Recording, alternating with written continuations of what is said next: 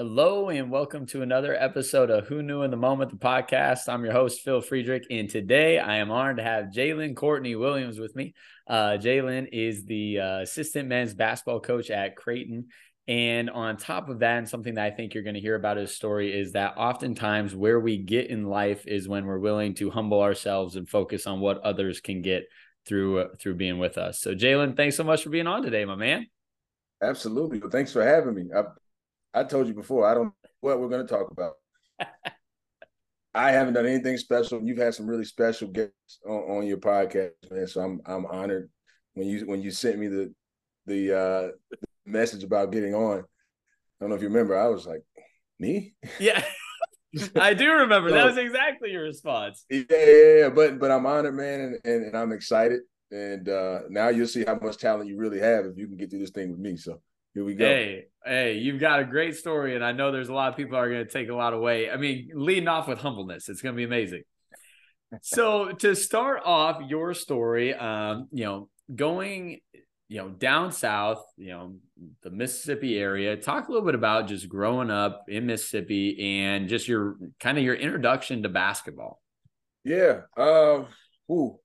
So I was born in Atlanta, Atlanta, Georgia. Um, quickly moved to Verona, Mississippi, Tupelo Mississippi, where the famous Elvis Presley uh, is from as well. And I, I, was in a baseball family. My my granddad uh, was a semi-pro coach, long as I can remember. Um, my uncle, my mother's brother, played for that team. He was drafted to the Chicago Cubs. Had a short stint there. Um, and so we grew up playing baseball, but I don't know, somehow I turned out to be six, whatever, at 10 years old. And it just, baseball um, I think uh, if I remember, you know, maybe fourth, fifth grade, moved to Jackson, Mississippi. At the time, Mississippi was a hotbed for for basketball, um, and I found my way to the Jackson Tigers, which was coached by my one of my uncles. Played, um, and at the time there was Monta Ellis, there was Al Jefferson, and and you know it was a huge litany of players. Yeah. Um, and I just I I fell in love, man, and found my way into it. And, and it helped that I I had size, so I had size way before talent. Trust me, so that helped out a lot. Yeah. So as one starts getting involved in basketball, I mean, there's a lot of life lessons that you can learn as you're playing the game, but you mm-hmm. had some success really quickly. I mean, freshman and sophomore year, uh, you're a significant contributor, you know, for Provine High School, but you also won back to back state championships. So you had some team success too. So talk a little bit about just getting uh, you know, success early on and, you know, how that maybe lit a fire to continue to progress and get better. Yeah, well, the first thing I'll say is I was fortunate enough to to, to join a really established uh, culture. You know, Provine High School at the time, um, and please don't quote me, but this is, this the way I learned it. You know, they had been to, you know, seven of the last ten state championships at the time. Yeah. Um, and so the culture was really established. Our high school coach at the time, he was uh, you know, he had been to a number of championships and and saw success in his own right. You know, he coached the Michael Jordan brand game, uh, the Nike Skills Academy, McDonald's. He was a part of all, and you know, I was some real talented players, and and they helped lead the way for me as I found my way. Yeah. So with that, and just I guess from a standpoint of you know creating a culture, and we'll talk about what you're doing now with Creighton, but Talk mm-hmm. about how there's a standard and there's an expectation, right? I think too frequently people say there's a goal, but there's a difference between a goal and an expectation or a goal and a standard. And it sounds like Provine had a, a standard of excellence and you were entering yeah. into that. So talk about just getting acclimated to that with your teammates. Yeah. I mean, the, the, the earliest form of that culture showed up to me was, you know, I was a freshman and, and at the time you know, you you would get your practice gear the first day of official practice, and it was something that you had to work your way up toward, like community service, uh, you know, obviously tryouts and and so on and so forth. But once you even make it past that point, there was so many different boxes you had to check before you received this coveted practice top and bottom, right? Yeah. And uh, once we got that, I didn't understand the importance of it. Is you got to practice in something. yeah. so that was kind of my approach. And, and, you know, I never forget one day I forgot my gear. I forgot my practice top at home, took it home to wash it. You know, was running late to class. I don't know yeah. what happened, but somehow I look in my bag around practice time and I have my shorts, no top. Mm. No big deal, right? Well, that's what you think. Yeah. Well, you know, there's 30 minutes on the, the time clock and, and it's running down. When it hits zero, we start our stretch routine. Well, I pretend nothing's wrong, right? And at the time, no big deal. Clock hits zero, everybody gets in, in formation, everybody's dressed but me. Coach blows the whistle and he says, uh, Hey, you're forgetting something. Mm. Ah, yeah, I left my top at home. No big deal, right? He says, You're done. You're out of here. I'm confused. Yeah. He's like, you don't insult me. You're done. So I go in the in the uh, in the locker room. I'm confused. Right behind me comes our five seniors on that specific team, and they close the door and they let me have it. You know, and they told me I'll never forget it. They said we got worse today because you can't practice. Mm. And I'm a freshman. I'm, I'm nobody right. from nowhere. Who you know who knows what I'm going to bring or not bring. And they said you we got worse today because you're not allowed to practice because you forgot your gear. And yeah. I never forgot that. And and so you talk about that culture. Yeah. I mean, right away, right away, you realize how important everybody is and how important it is to to uh to have a certain discipline and expectation and carry yourself that way. Now let's dive into that a little bit because I think one of the interesting pieces of, you know, culture and even that exact story is having difficult conversations with people. Uh, we oftentimes think it's easier to not have that conversation because, yeah. well, gosh, I don't want to seem like an ass. I don't want to make them feel bad about something. But the problem is, is that we're just making an issue potentially bigger down the road, right? Because what happens if they say nothing or coach lets you practice and all of a sudden Jalen's just like, you know, well, I don't need to do this, right? I'm bigger than this piece of the pie. So, talk about that from your standpoint, you know, having difficult conversations, even as uncomfortable as it can be, because it's for the betterment of everybody long term. Yeah, and, and I approach life this way, be it in my profession, in my personal life with my wife and my children. I, I try to have uncomfortable conversations as much as possible because I, mm. I think that's how you grow. Yeah. Um, and I you approach it with love and you have to remember that you're on the same team yeah. and we're chasing the same goal.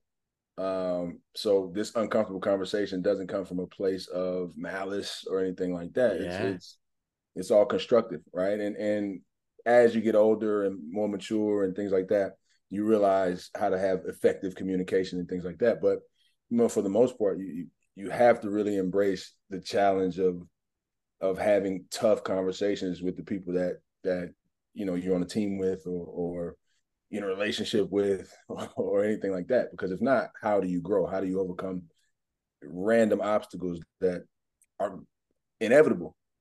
Yeah i love it. I love it. That's so true. Now as you're progressing through high school once again freshman and sophomore year you have good personal success but you also have great team success and mm-hmm. that continues to be a trend but an interesting story that I thought was uh, in your junior year, you guys make it to the state championship, but you lose in overtime. And the very next day, you were back in the gym. So, talk a little bit about, you know, the dedication to the game and not allowing the emotion of a moment where it's easy to say, I just need to, you know, take a couple of days off, but, you know, being back at something because the work wasn't done yet. Yeah. Well, I, I don't even think it was that. You know, I, I would love to. It sounds great to say I was so dedicated, but I, it was just all, it was my life. Yeah. You know, at the time it was it was it was my life, man, and I, and I loved it. And um, you know, it, it was the same way after the wins, the wins and the losses. I, obviously, the tears fell a little bit longer after the losses, but you, you treat it the same the next day. I, I I remember going to practice after one of those wins with the medal around my neck. You just you show up the next day and, and you start it all over. Um, my wife thinks I'm a little nuts for that, but that's just kind of my approach, man. You you you, you start over again and you take what you learned on that journey and, and apply it to the, the, the new journey. Mm. Uh, so yeah, I, I, wish I could say it was just I had this extreme dedication and, and maybe that's what it was, but that was just my life, man. That's my life. That's that's that's that's what I did. That's what I knew how to do. Um, yeah. And I think you you have to have that kind of love for something um, in order to, to have a level of success and to to go through the failures of it and, and to respond a certain way. You just you just have to love it. Absolutely. Now, here's something that I think can be an interesting take, especially in today's culture. You know, one of the most frequently talked about topics is like balance in life, right? You know, hey, and I think sometimes the the idea of balance is that you should do you should have the same amount of time allocated for each activity, right? And I think the inevitable reality is, yeah, in a perfect world, that is the case. Uh, but unfortunately, if you want to really excel at something, you have to make it a priority. And oftentimes that yeah. means you're spending more time towards it. So, not jumping to where we're at today, but just thinking about your context of like, you know, having a love for something, having a passion, and knowing, hey, there are times where my life gets a little bit of out of balance, me, I don't spend the same amount of time doing things. Yeah. Basketball season, I know you're a busy guy. you're a busy guy all year round, but especially basketball season. But I know, you know, in a little bit slower times or a little bit more of the off season, hey, recruiting periods are slowed down, or you know, we've got a little bit uh, lesser requirements on you know scouting or working, whatever it might be. You you spend a lot more time with the family. So talk a little bit about that balancing act for you on having a passion for something and to succeed like you have, you, you have to be dedicated to it, but also making sure that the other areas of your life, you know, get the time and the attention it needs when when that permits. You know what? It's it's I'm still figuring that out. To be honest with you, it's it's it's ever evolving. I, you know this. I have a young family. Yeah. Um, and even that process for me ha- has been interesting. Um, you know, you know this about me. I, I, lost my father when I was four years old, so I grew up. It was it was my mom, and uh, I have a brother who we just saw off to college here. Yeah. Uh, you know, a week ago, so we're excited about that. But fatherhood, the concept of it was is, is fairly foreign for me, right? And as you know, I have three young girls, a, a six year old, a four year old, and a four month old, and a wife. It, it's it's it's interesting, and I, I think yeah. they have a lot of patience with me. Um, and I take it serious. I, I, take those responsibilities serious, but I'm navigating the the balance piece. Like for example, we got married, and I was in the office the next day. Yeah. And my my boss at the time, when I showed up, he's like, "What are you doing?" I was like, "What do you mean? What am I doing?" He's like, "You just got married yesterday." I said, "Well, yeah." So why are you here? like, where else am I going to be? Right? Yeah. Right. so I ha- I have an outstanding support system um, in my family and my wife, uh, my my friends, people like yourself, um, that kind of keep me keep my feet on the ground sometimes, and, and they'll let me know like, hey, hey, brother, slow it down a little bit. Uh, but I'm still navigating. It's it's it's it's it's ever evolving. I'll be honest. Yes. So for you, you know, once again, you have a ton of success in high school, and so that means the opportunity to play college basketball is there, and it's just more so a matter of where do you want to go. You get announced as the Mississippi Player of the Year, which is an amazing accolade, and you decide that hey, I want to be an LSU Tiger. I think that's going to be a spot where I can grow, mature, and play mm-hmm. for a good coach and see where it goes. So, talk a little bit about that transition from high school into college. Um, you know, anytime you're kind of leveling up, right? You're, you're heading into that next season. There's always a little bit of uh, uncertainty, uh, but there's also a level of confidence that has to be brought with you to make sure that you can excel and step onto that stage. So, talk a little bit about yeah. that for yourself. Uh, wow, LSU. It, it was a place that I always wanted to be a part of. You know, again, I grew up Jackson, Mississippi is two two hours away from Baton Rouge, Louisiana. My my dad is from Louisiana, and at the time, you know, LSU went to the Final Four in 06. and you know that was the closest thing to to the national championship that I had been a part of. Yeah, um, and you know, winning cultures and things like things like that really matter. And uh, you know, 2009, Coach Johnson, Trent Johnson, he won the SEC. He was coach of the year, which is the year before I graduated. They went to the Sweet 16, lost to Carolina, and, and I really wanted to be a part of that. Um, here's where things get tricky. This arrogance and ignorance. I thought I had it figured out. Mm. Yeah. I, I, thought, you know, I left uh, high school and, you know, like you said, you, you you have that personal success and the team success. I thought I had it all figured out. And the first my first summer, my first month on campus, uh, I tear my meniscus, like walking to class. Hmm. Who does that? you know what I mean? Like yeah. people read the get read the history of my injuries and say, "Man, what happened? Was there some tragic accident? Did you go up for this amazing dunk?" And no, no, not at all. I was walking to math.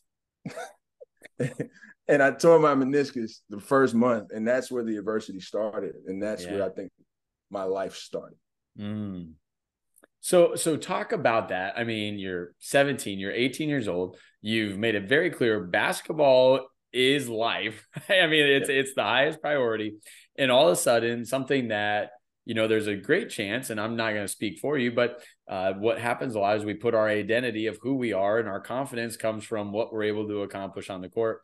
And all of a sudden, to a degree, that's taken away from you, right? You can still say you play basketball, you can say you're on yeah. the team, but you're not, you know, the one that's starring in practice. You're not the one that's going to be starring in the game potentially because of an injury. Talk about the emotional navigation of that. You want to talk about identity? Oh, I'll show you something. Let's see if you can see this. Yeah. That's uh no, wrong one. Got a bunch of them. that says hoop or die. Yeah. It was real. Yeah. it was real. So, you know, you go through an injury and I've never been hurt before, know, outside of a, an ankle twist that you're out for two days or so and then you, you hop back. Um I didn't know what to do. I didn't know what to do with myself. Um, you know, all of a sudden I'm not a part of it the way I would like to be. Practice, I see guys getting better. I, I, I see me getting kind of past a little bit. Um, man, it was gut wrenching. It was yeah. gut wrenching, right? And again, that was the start of that journey. I had six total knee surgeries in college, six total, and that was the first one. And then you know, you fast forward, and here here's here's the pivot. In the beginning, it was all about what I could do for myself and what I what a place could do for me. Yeah. Um, those injuries created a created a scenario where I had to figure out mm. a direction. And it's not that basketball became less important. Obviously, it, it's still my life. yeah. uh, but I had to I had to redirect my energy. And from being in the training room all the time, I had to figure out what to do with myself. And I just decided to dedicate myself to the people around me. Mm. And that's when I started having fun again. That's when I found my way, you know, into what we're doing now. That that's when uh, you know, I like to say the light switch yeah. came on in a, in a world of darkness because I through those injuries I fell into a dark place man I fell into a dark place the, the identity crisis mm-hmm. you know who am I what am I doing oh my god I can't go to the NBA what are we gonna do right no I went through that and, and and a lot of athletes I think go through that and the only way out of it was I just dedicated myself to the people around me and who would have thunk that that would be my life today? It's the same thing. It's the it's the same thing. Yeah. Well, so when you say that, something that comes to my mind is uh, there's a gentleman named Simon Sinek. He wrote, he's you know written many books and TED talks and whatnot, but he talks about this concept of infinite game versus a zero sum game, and he says oftentimes in life people view life as a zero sum game where either Jalen wins and that means I'm losing, or I win and that means that Jalen lost. Mm-hmm. And oftentimes for us athletes, the reason we feel that way is because there's only one guy that starts. There's only one leading scorer. There's only one guy getting that scholarship. So it truly is a doggy dog. Like I no, you and I can't both be the leading scorer. You and I can't both be the starting power forward. Mm-hmm. Uh, only one of us is going to get that role. And he talks about how in life, oftentimes we forget that it's an infinite game when we really look at the grand scheme of life, because Jalen can succeed in life, Phil can succeed in life, and those don't have to be opposing viewpoints, right? Like, Absolutely. and the quicker we can get to a point of, I hope you succeed. I also hope I succeed, but me succeeding doesn't mean that you can't succeed. The more, to your point, enjoyment we can have for others when they do succeed. But a lot of the times, people aren't happy for people when they succeed because they're viewing it as, well, if Jalen did that, that means that I'm not gonna do this. So, Absolutely. you know, think about that, or I guess maybe just tell me a little bit of that thought process for you as you're kind of transitioning and going from, man, I really wanted to be the guy going to the NBA, but now how can I just make sure my team and my teammates are in the best position possible? Yeah, I, the the fortune of going to college with some of my best friends you know, some people go to college and they meet their best friends. Well, I happen to step into college with a couple of my best friends. Mm-hmm. Uh, Andre Stringer, who was our starting point guard at LSU for a number of years, we played together in high school AAU from 14 years old. Uh, our star player, who ended up going to the NBA, McDonald's All American Johnny O'Bryant. Yeah. Um, I have three of his pro jerseys in my house. He's my best friend. Uh, he played at LSU with us as well. Um, and and you're right. There there was some moments of of competition, wanting to feel worthy. Um, even even the friendship aspect when I was not able to play or not playing the way I felt like I could. You know, as all that stuff was going on, I felt like less of a friend. I felt like, mm. whoa, I, don't even know how our relationship can exist now. Yeah. If I'm not at the caliber that you guys are. Um, and that's where the, the, darkness starts to creep in, right? Mm. So so I just I gauge myself against those guys every day. And and we have been doing that with each other from the time we were, you know, 13, 14 years old. Yeah. And it, it's healthy for a bit because you push yourself that that the iron sharpens iron type of deal. And then it became toxic. Yeah. It became a little toxic. But again, the pivot was all right, let's take a step back. You're losing your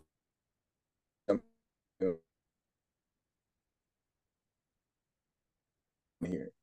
And because I was in college with my best friends, and Johnny was in a in a scenario where he was potentially going to be an NBA player, and Andre was doing these things, I just dedicated myself to them. Yeah. Hey Johnny, how can I help you? How can I help you? What can what what can I do? What can I do for you? You know, and and that's when that thing that that wheel started to turn a bit for me. Now, was there a mentor of yours? Was there a coach of yours that set you down, or was that just something that one day you made that decision? Like, all right, enough's enough, Jalen. It's time to show up for others. You know what? it's it's too many mentors, too many coaches, all of them at, at various points. Yeah. Uh, would would pour in. I, will never forget Robert Kirby, who was an, a Georgetown assistant two years ago, actually. So we, we we got a chance to coach against one another you know, he he he he called me one day when I was in my room, lights off. You know, he he yeah. said, "Hey, what are you doing? What are you going to bring to your team?" And I, I felt offended by that question. So, well, I can't. I can't bring anything to my team. Yeah. You know, but all he meant was find a way. Find a way. You can be important and impactful from wherever you sit. Find a way. Um, we didn't talk about this. I left LSU after my third year and went to Morehead State. Yeah. Um, that staff in particular, because I never played at Morehead State. People don't know that. I went to Morehead State, sat out a year, and was supposed to play a year, but I was injured practically the whole time. That staff in particular embraced me and the injuries and and whatever they felt like I could bring to the team um, in a way that I had never felt before, and really allowed me to have a voice in mm-hmm. spite of the injuries and in spite of not being able to play uh, which really gave me confidence and and allowed me to serve the best way I could. Yeah. Now, talking about you know making that transition, um, you know, from LSU to Morehead, what was kind of the catalyst for you to make that decision and make that transfer? I mean, once again, you had already been at LSU for three years. You had these great relationships. You had good yeah. friendships.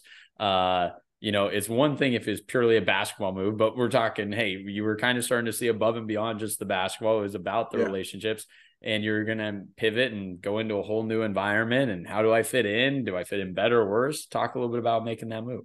Well, there was a piece of me that still felt like I had something to give the game. Yeah. I felt like at LSU, maybe uh, it had moved past me a little bit. Um, and I, I, found myself in a healthy, healthy spot, healthy pocket.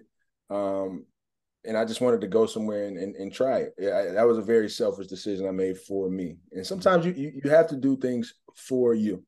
You know, and, and again, I went against the against the better judgment of a lot of people that love me. And here's where I learned a valuable lesson. Sometimes people can love you and hurt you at the same time. Mm. Uh, I had an idea and a vision for myself, and I had to chase it. People that love me wanted me to kind of stay where I was and do what I was doing and just kind of ride that wave out. And it was only because of fear. It was mm. only because they didn't want me to get hurt out there in the world, you know, chasing these things. But faith, I don't know. I, you, you call it a lot of things, man. I just I had to see. I had to find out, and I did that, and it was the best decision I ever made. LSU is an incredible place. I was with two incredible staffs. I played with really good players, some of my best friends to this day, but I had to find out. And that decision led me to a place where I became the man that I am today. Yeah.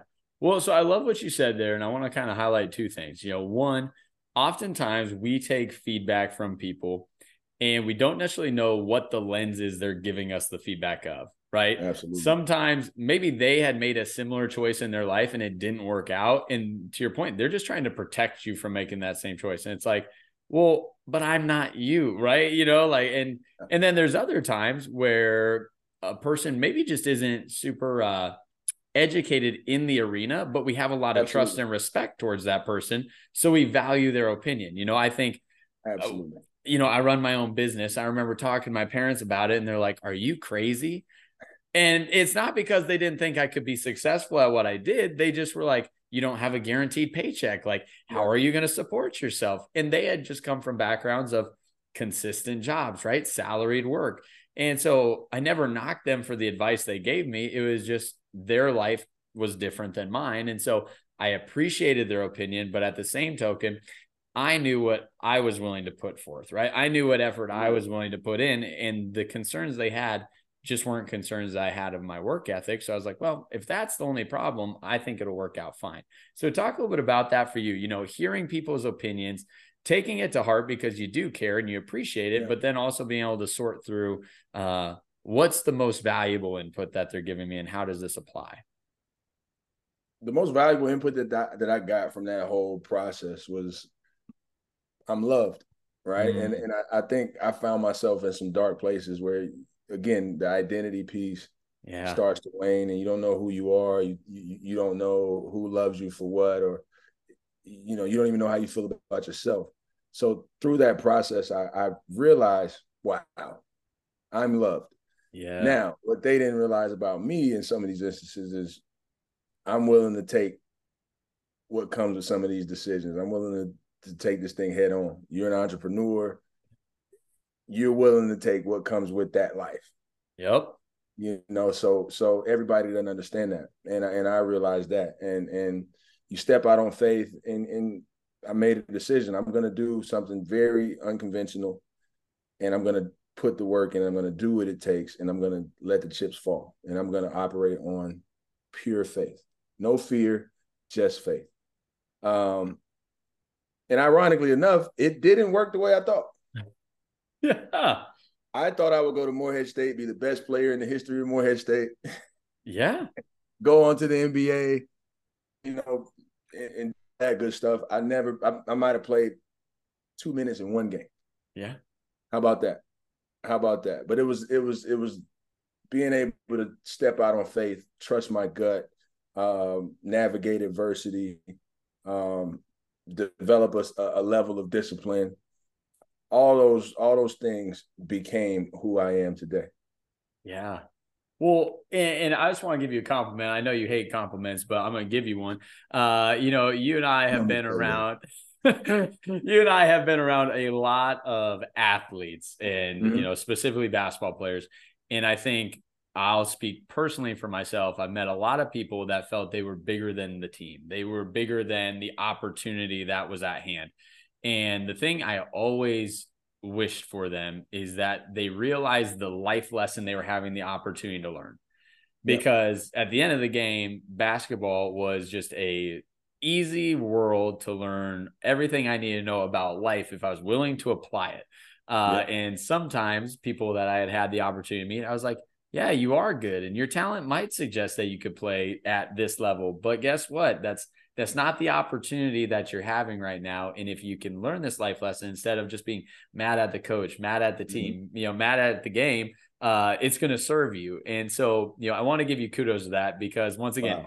When it was happening in LSU, maybe it didn't feel that way. Maybe you didn't know where it would be, you know, 10 years later. But gosh, you, you know, you've, you've really harnessed that, man. Well, Phil, Phil, you said it. It there, there's nights, man, or mornings where I, I, I genuinely get on my knees, and I don't want to be a preacher by no means, but I get on my knees and I, I thank God for what I went through because it serves not only me, it serves the, the people I'm around every day. Mm-hmm. And without it, I don't know who I am. I don't know what I'm doing. Yeah. You know? Um, so everything that I went through, wow, I, I, I can't explain to you how how tough those moments were, how dark those moments were, um, and how I, I, was in a hole that I didn't know when or if I would ever get out of. Um, but all of that stuff serves a purpose today. And I'm so thankful for it. I'm so grateful for it. You have no idea. You yes. know, the way I navigate what, what does being a teammate mean? You know, sometimes you, you have an opportunity to be the leading scorer, but th- that doesn't necessarily make you more important than the sixth man or the manager, right? And you know, I've I've been all of the above on staffs, just like I've been all of the above on a team. But when I was a player, I only thought I'm just working toward being the leading scorer. That's all that matters. Yeah. you know, and I want to win, but I want to win on my terms, which means I'm the scorer. Things like that, right? But yeah. everything that I went through showed me that that's a very flawed way to live and flawed way of thinking. And you know, just I, I, was fortunate enough to go through all that stuff, and and I just became a servant, man. So every, you know, everything that we do now, be it whether I'm the leading scorer or I'm wiping up the sweat. Yeah. Whatever we can do, let's do it. I just want to help you do it. I want to help you have the greatest time of your life. I love it. I love it. So you're speaking like a natural leader, a natural coach, and you know, uh, assumptively, people hear the backdrop and they say, "Well, of course he'd go into coaching." I mean, the guy was a high school great player, college great player, but one, oftentimes, great college basketball players don't make great coaches. Uh, just because you're good at the game doesn't mean you're a great yeah. coach at it. Uh, but it was also not something that you were dead set on. It took a few people in your life to kind of slowly and consistently maybe drip and say, "Hey, you should think about this. You should think about this" before you were willing to step into it. So, talk a little bit about those, you know, important people and mentors dripping on you there. I wanted no part of coaching. Zero. None at all. It, it it didn't at you know just from where I sat, it didn't look that fun. Yeah. Yeah, I didn't want to deal with these knucklehead kids, man, like myself. No, no, no, no, no, no. You know, I thought it was NBA or nothing. Yeah. You know, um, but again, thankfully enough, I was around some really, really, really good leaders, some good coaches, people that paid attention and cared. And like you said, slowly you know, they would just kind of hammer it home. And everybody I've ever been around would would tell me, "You'd be a good coach one day," and I think to myself, "You're nuts. You're nuts." Uh, and at that last moment, man, I, I was I was with uh, the head coach of Morehead State right now, Preston Spradlin, who's who's become a mentor and a great friend of mine. Yeah. You know, I never forget we were uh, we were in the sauna. You know, I had Preston and I were working out I hope he watches this too. He probably won't, but ho- hopefully he watches this so he can get back to that sauna, right? and he said, "Man, you should be a coach." Mm. I'm six injuries in. I wanted no part of basketball at that time, but I didn't know what else to do with my life. Yeah, you know, and he said you should do it.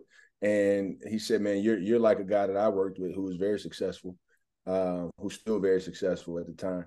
He said, "You you you you guys remind me of each other. I think you'd be great at it. And I went home and just thought about it. I thought about yeah. it. I thought about it. And I said, you know what? I don't know what else to do. I'll say yes to an opportunity as a grad assistant just to buy myself some time to figure out the rest of my life. Yeah. But I've really had, I saw no future in it for me. But I tell you what, Phil, I said yes. And when I tell you, man, my life has been on a, a, a, a rapid current forward yeah. ever since. Yeah. Well, you know? it, and you say yes to an opportunity that seemingly wasn't even going to be an opportunity for you uh, because there was a star player that had played for Ben at a different school that probably had the the first opportunity and yeah. you were hoping he didn't take it to see if you could get it. So talk a little bit about, you know, one, just the opportunity that was at hand, but two, them being at Mississippi State for a few years, um, GA video coordinator and being underneath Ben Howland. Yeah. So my man Alfred Aboya, he's the all-time winningest player in UCLA history, which whoa, right? Yeah. Yeah. Whoa.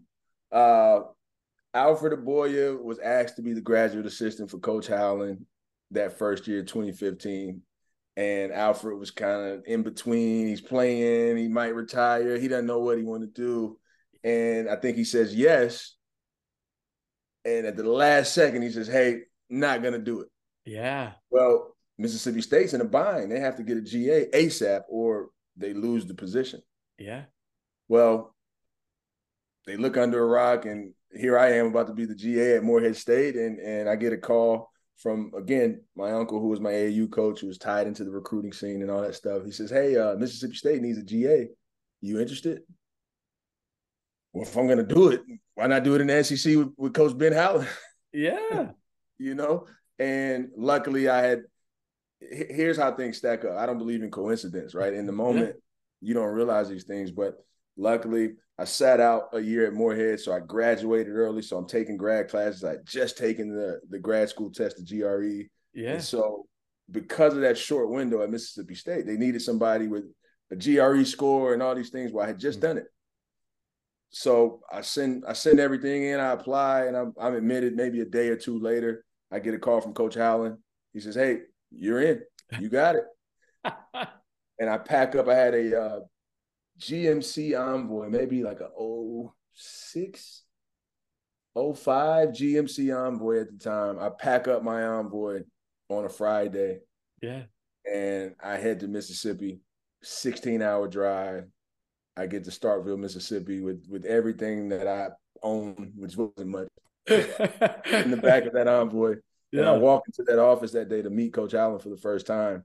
Yeah. I, I, walk in and see a world that I've never, it's like I've never seen this before. You know, yeah. it's like you go from being a player and thinking you know it all to these guys are in their coding and they're doing their thing. And I'm like, what the heck did I just sign up for? Right. And that was the first day to the rest of my life, man. Man. So as our time at Mississippi State's going, once again, you know, you're in a I would say a non-traditional basketball school, but you're underneath, you know, a coaching staff that is a very history, you know, program. So talk a little bit about, you know, some learning lessons just getting into that coaching realm at that level. Yeah. Well, first of all, let me go back to Alfred Aboya. Yeah. Ironically enough, the next year, Alfred comes in and he's our GA, right? So if he says yes eight months prior, you know, who knows what's going what I'm doing and where I'm at. Right. But that window allowed me, him saying no allowed me an opportunity. And then he ended up saying yes eight months later. You know, so sometimes that's how life works. That's right. um, but yeah, you know, I had an opportunity to work with who I believe will be a Hall of Famer um, yeah. one day. Ben Howland, you know, three mm-hmm. Final Fours, UCLA, I think 26 maybe. NBA players in his career. Um, you know, the likes of Russell Westbrook and Kevin Love. You know what I mean? Jordan oh, Farmar, yeah. Jrue Holiday. I mean, the list goes on. Yeah. Uh, and the assistant coaches that I got a chance to work with, you know, George Brooks, who's been there, who's a Mrs. He's an SEC legend. You can't you can't think of SEC and not think about Coach Brooks. Um, Ernie Zeigler, who's been a head coach, who's now an assistant at University of uh, Nebraska. Um, you know Korey McCray, who's the associate head coach at Florida. Yeah. Um, you know, it, it, I mean, talented group that I had an opportunity to be be with, and then talented players um, that helped me cut my teeth in this business, and and again, just had an opportunity to serve them and learn from them. And man, you know, it seems like just yesterday. Yeah. Well, it wasn't that long ago, my man. It wasn't that long ago. Yeah, I guess you're right. I guess you're right. Say that to my hairline. oh, that well, you know, you've had a couple kids since this time frame, so you know, or a few kids. So that, that's that, that's, that's, that's probably more it. So Mississippi State goes well, uh, but you know, being a GA and a video coordinator probably isn't the end job for you. So there's an yep. opportunity at a smaller level of a school, but a higher yep. role. And so you say, "Hey, I'm to go check out uh, McNeese State." So talk a little bit about how that opportunity comes to you. And once again, you know, maybe this decision isn't quite the same, but in my head, it's almost a similar one from going from like LSU to Morehead State, right? Like yep. you're in the D1 ranks, man. Like just if you just hold on to some coattails, you know, like maybe you can keep going and you can pivot from there, but it's a bet it's a bigger title, right? And and yeah. you get that opportunity. So talk a little bit about that. Well, here's the deal. We talk about coincidences, things like that. So when I was growing up, a gentleman by the name of John Aiken was a D3 uh, assistant coach and then head coach at a school in my hometown called uh, Belhaven High School. Mm-hmm and you know he would open up his doors and allow us to work out. Sometimes if, if you just were in there shooting around by yourself sometimes he'd jump in and work you out things like that. Well other than that john and i really didn't have a huge relationship but i just remember him as a dude from from home yeah. right? Well he's he's an assistant coach at ut martin coaching under uh, heath schroyer who yeah. you know they won the championship in that league in the ovc which is the same league as morehead state yeah. Um, so we had a quick brush in, just say, "Hey, how you doing, man? Good to see you, man." Was wondering what happened to you, that kind of deal. yeah. Well, you fast forward, Heath Schroyer takes the job at McNeese State. Okay, his associate head coach is John Aiken. Well, I get a text one day from John Aiken, say, "Hey, what are you up to?" Yeah, uh, just preparing for the NIT, man. You know, we went to the Final Four the NIT that year, and you know, I was working preparing for that. And he says, Well, hey, when that's over, let's have a conversation. I was none the wiser. He's like, oh, All right, whatever. Yeah. You know, well, we ended up speaking, and that bridged that gap from me to Heath Schroyer to McNeese State. And at the yeah. time, you know, again, I you think you got it all figured out. I'm going to be a high major assistant right here, right now. And I got a bunch of no's. I'll be honest with you. No, no, no, no, no. Mm. you know, and I kept hearing the phrase, "Hey, you're going to be good one day, but you don't have any experience." I'm thinking, mm. well, how, mm. how, do I get experience without experience? right. You know, it doesn't make any sense, yeah. right? Um, well, that opportunity for experience came at McNeese State. Here's the deal: you're exactly right. You know, at the time, you know, I hadn't been in it long, but now we're making. I don't know. I don't really care to talk numbers, but let's, yeah. let's fifty, sixty thousand dollars, right? and you know I got my my, my fiance at the time, and and we're pregnant, and, and and all these things, and we get the opportunity at McNeese State.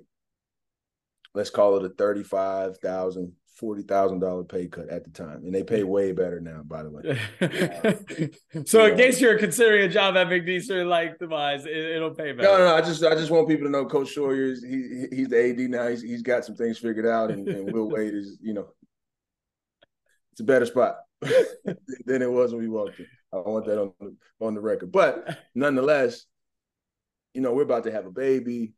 Um, you you kind of making some money. You're in the SEC. You're with the Hall of Fame coach. You're, you're coaching NBA players. And here I am saying, "Hey, I think I'm going to go to McNeese State." Mm-hmm. It, it was different sides of the fence. Some people that I really, really believed in and said, "Hey, if you do that, you are an idiot." Mm, yeah. what are you talking about? You're gonna go.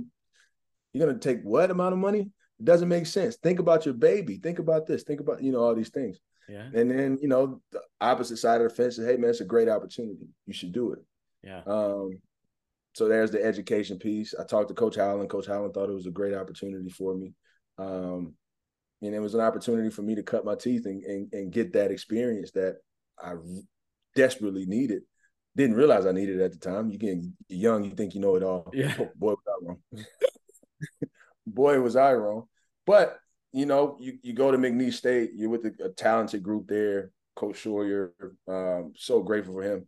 Again, just always around great leaders, man. I'm fortunate. Some yeah. I'm around great coaches, great leaders, um, and people that really believed in me and saw things in me that I might not have seen in myself.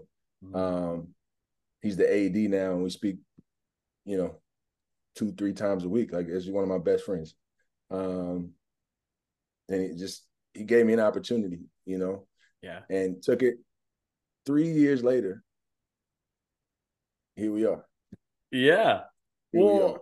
well, so yes, McNeese was not a, a long lived spot, but you know, I mean, part of that is coaching and just working your way up, right? Uh, you know, oftentimes it takes a few different pivot stops and uh, pivots to get to the next opportunity. And so, yeah, Creighton comes calling, and uh, I don't know that you'd ever been to Nebraska at that point, but uh, you know, I had never heard of Nebraska.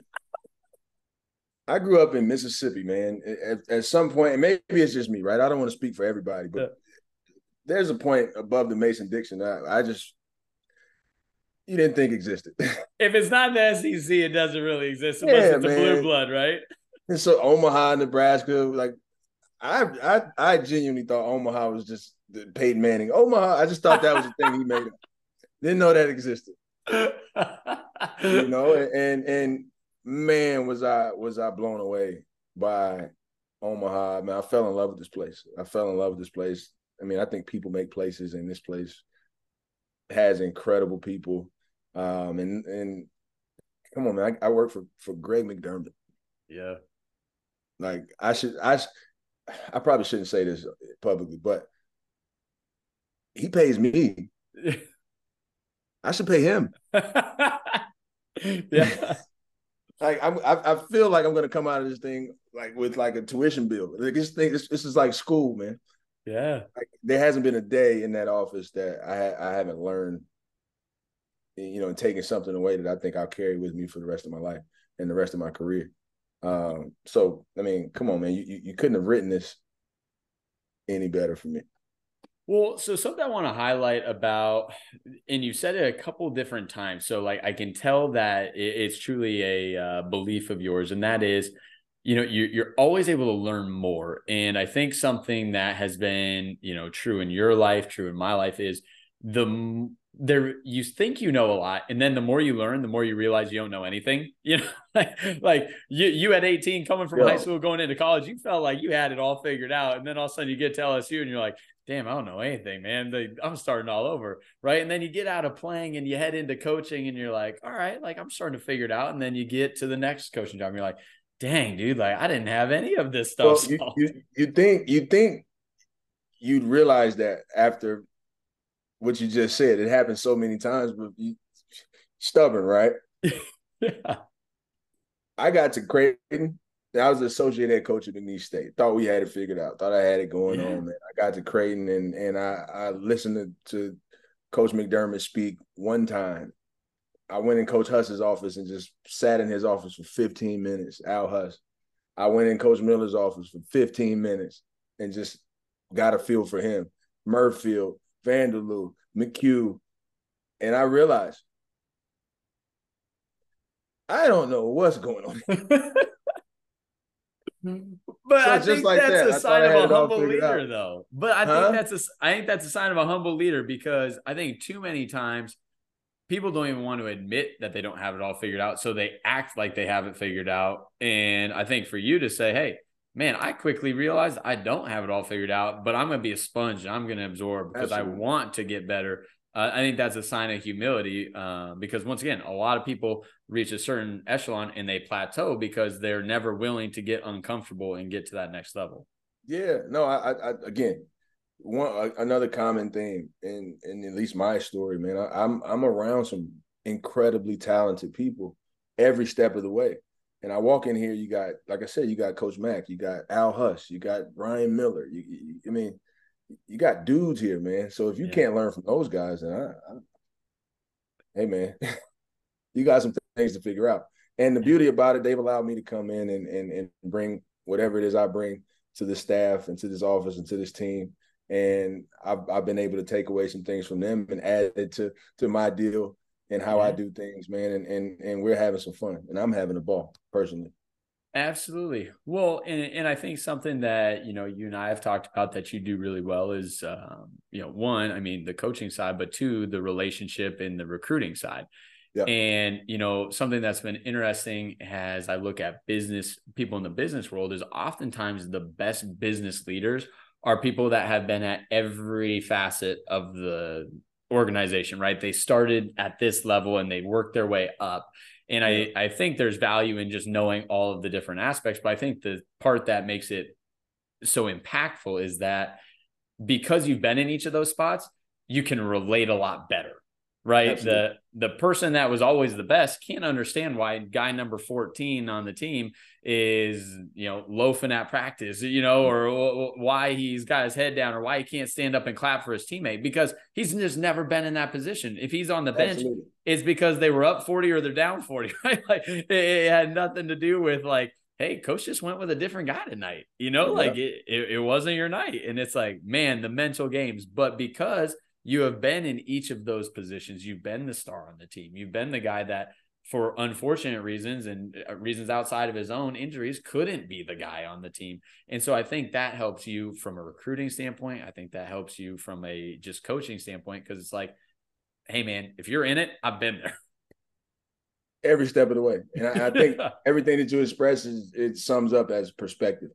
I just I offer a fairly unique perspective um, in this business in this industry. Um and and that's i coach that way with yeah. perspective. Yeah. You know that's all it is. I've been i tell the guys all the time i've been a part of the problem for sure. Mm-hmm. and i've been a part of the solution for sure. You know the same way i've been a ga i've been an assistant coach and you know hopefully a, head coach one day. But there's not much in this thing I, I haven't seen in this short amount of time. Um, even at my time as a player you know you go from being the best player to hey man you might want to help wash the uh the underwear here to earn your keep. Yeah. You know, so I've been I've been at, at every spectrum of it. And, and and thankfully, again, thankfully, I had no idea that it would it would mean something at some point, but man does it. Absolutely. Well, and you know, kind of uh, you know, last couple parts, and I know you got a million one things to do yet tonight, so I'll be respectful. But uh, you know, I think a cool experience that I got to have with you is just, you know, a few weeks back, you, you and I are getting together and I get a text, Hey, I'm going to be bringing somebody with me. And, you know, you, you use the term servant earlier, and that's not one that I use lightly just because I think there's so few leaders that actually embody servant leadership. But one of the things we're called to do when we are a servant is to hey, when you do something, bring somebody with you, right? Yeah. And so, you know, you you show up and you're like, hey, this is my guy. And I'm like, what's your story? And he's like, bro, I don't know how the heck I'm sitting here. so talk a little bit about that for you. You know, hey, as I'm progressing, I want to make sure that the people in my sphere are, you know, having yeah. opportunities as well. Well, here's the deal. Like the kid you met, he, he's our he's our current GA uh Joe Vaughn worked his butt off. You know, worked his butt off to be in a position to be in position. Yeah. And that's the thing. Sometimes that's all you can do. Control what you can control and, and just just put yourself in position to be in position. Yep. You know, and, and and he did a good job of that. But if you think back to my story, I got a call from Mississippi State saying, Hey, do you want to do this?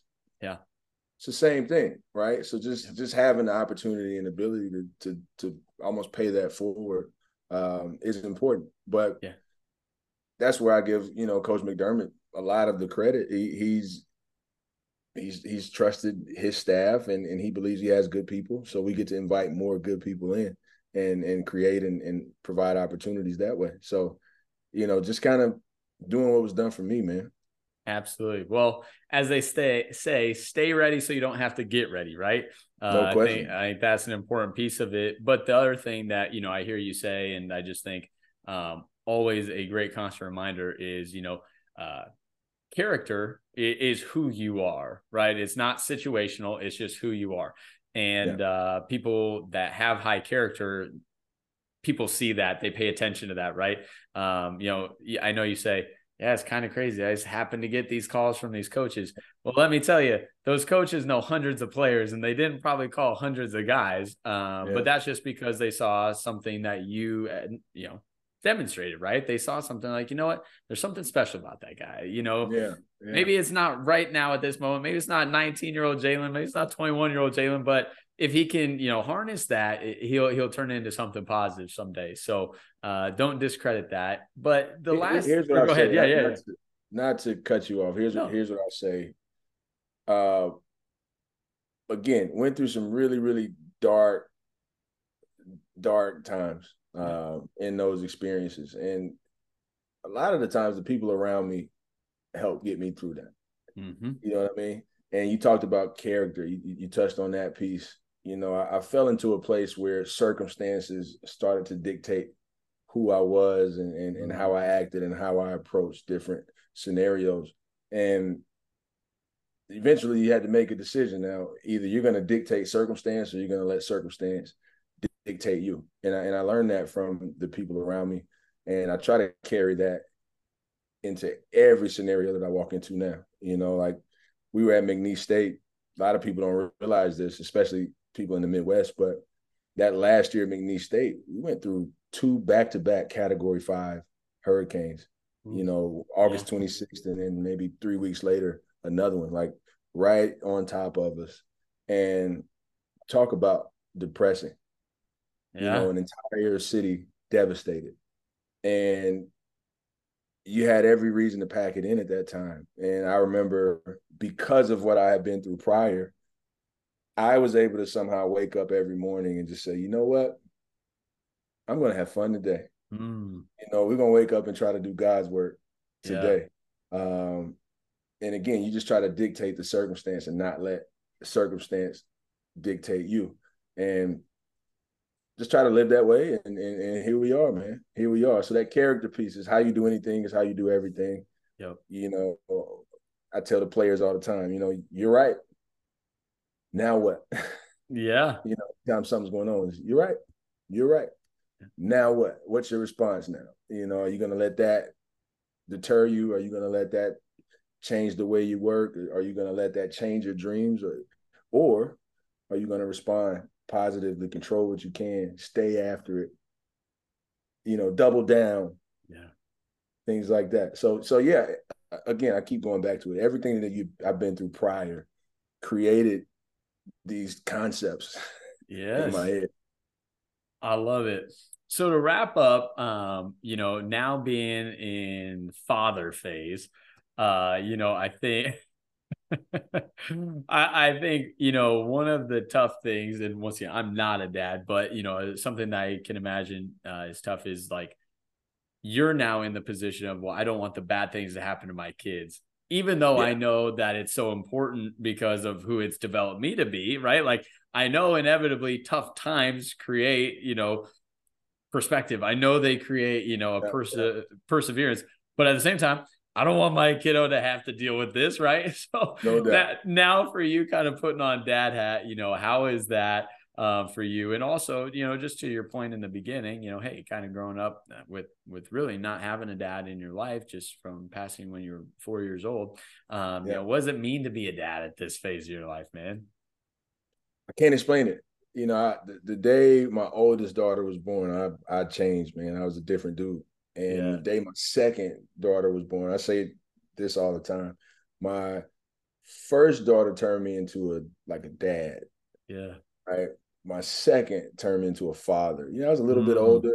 Yeah. But you take experiences from the first one to the second one, and now this third one, man, she's done a number on me. Three girls. I'm sensitive. I cry. Like I watched uh Pocahontas the other day, and I'm crying at the end, man. I'm you know, just it's, it's, it's, they've done a number on me. But you're right. You want to protect them as much as you can, um, but at the same token, I, I, I understand that you can't you can't control everything. So we just try to control what we can. You try to teach them. You know, somebody said to, one of my friends said to me the other day, "You talk to your children like they're 30. you know, and I and my yeah. wife has to remind me sometimes. You know, she's four, right? You know, you do you do realize she's four. It's like, hey, she's got to figure it out. No excuses. Play like a champion. yeah, yeah, but but I think uh, you know you, you just try to love them the best you can. You try to teach them the best you can, and just hopefully they're prepared when adversity strikes because it will, it will, and hopefully they're they're able to use said adversity to propel, um, opposed to dis- deter or destroy. You know, so that's that's how we're raising them. You know, I, I didn't write the book. You know, if you got a book for me, I trust me, I'll read it. so I don't I don't have the answers there, but that's how we approach it. Um, I, again, I, I, have a unique perspective and, and understanding that everything I went through is is only helping me. Yep. Um, today. So I, I I'm not one to to be fearful or shy away from from adversity and things like that. But you know, you control what you can and let the chips fall. Absolutely. But I, I definitely cried. I cried Pocahontas, the new Avatar. um, what other Disney movies? Soul, Jamie Foxx fell yeah. into like a oh, cried. so I cried. I watched Air the other day, the, the story of Michael Jordan. Yeah. Maggie cried. Man. That wasn't the case before these these daughters, man. Now it's just like any little thing. I'm just it, it just happens. Just happens. Oh, I love it. I love Don't it. Tell anybody that, Phil. Come on. well, it's about to get blasted, brother. Thought this was a safe space. You and me. I'll cut that part out. no, well, Jalen, I want to say thanks so much for being on today, brother. Uh, your amazing story, and all you got to promise me is that I don't know, three years from now, wherever this journey takes you, five years from now, we'll uh, we'll do it again and highlight all those pivotal moments. Absolutely. Just make if as long as you make a deal, you got to introduce me to your tailor one day when I can afford him because I can't today. But deal, deal. I mean, as long as we can do that, we're locked in for life. We'll we'll do we'll do it in person in matching suits. Fire. Let's do it. Let's do it.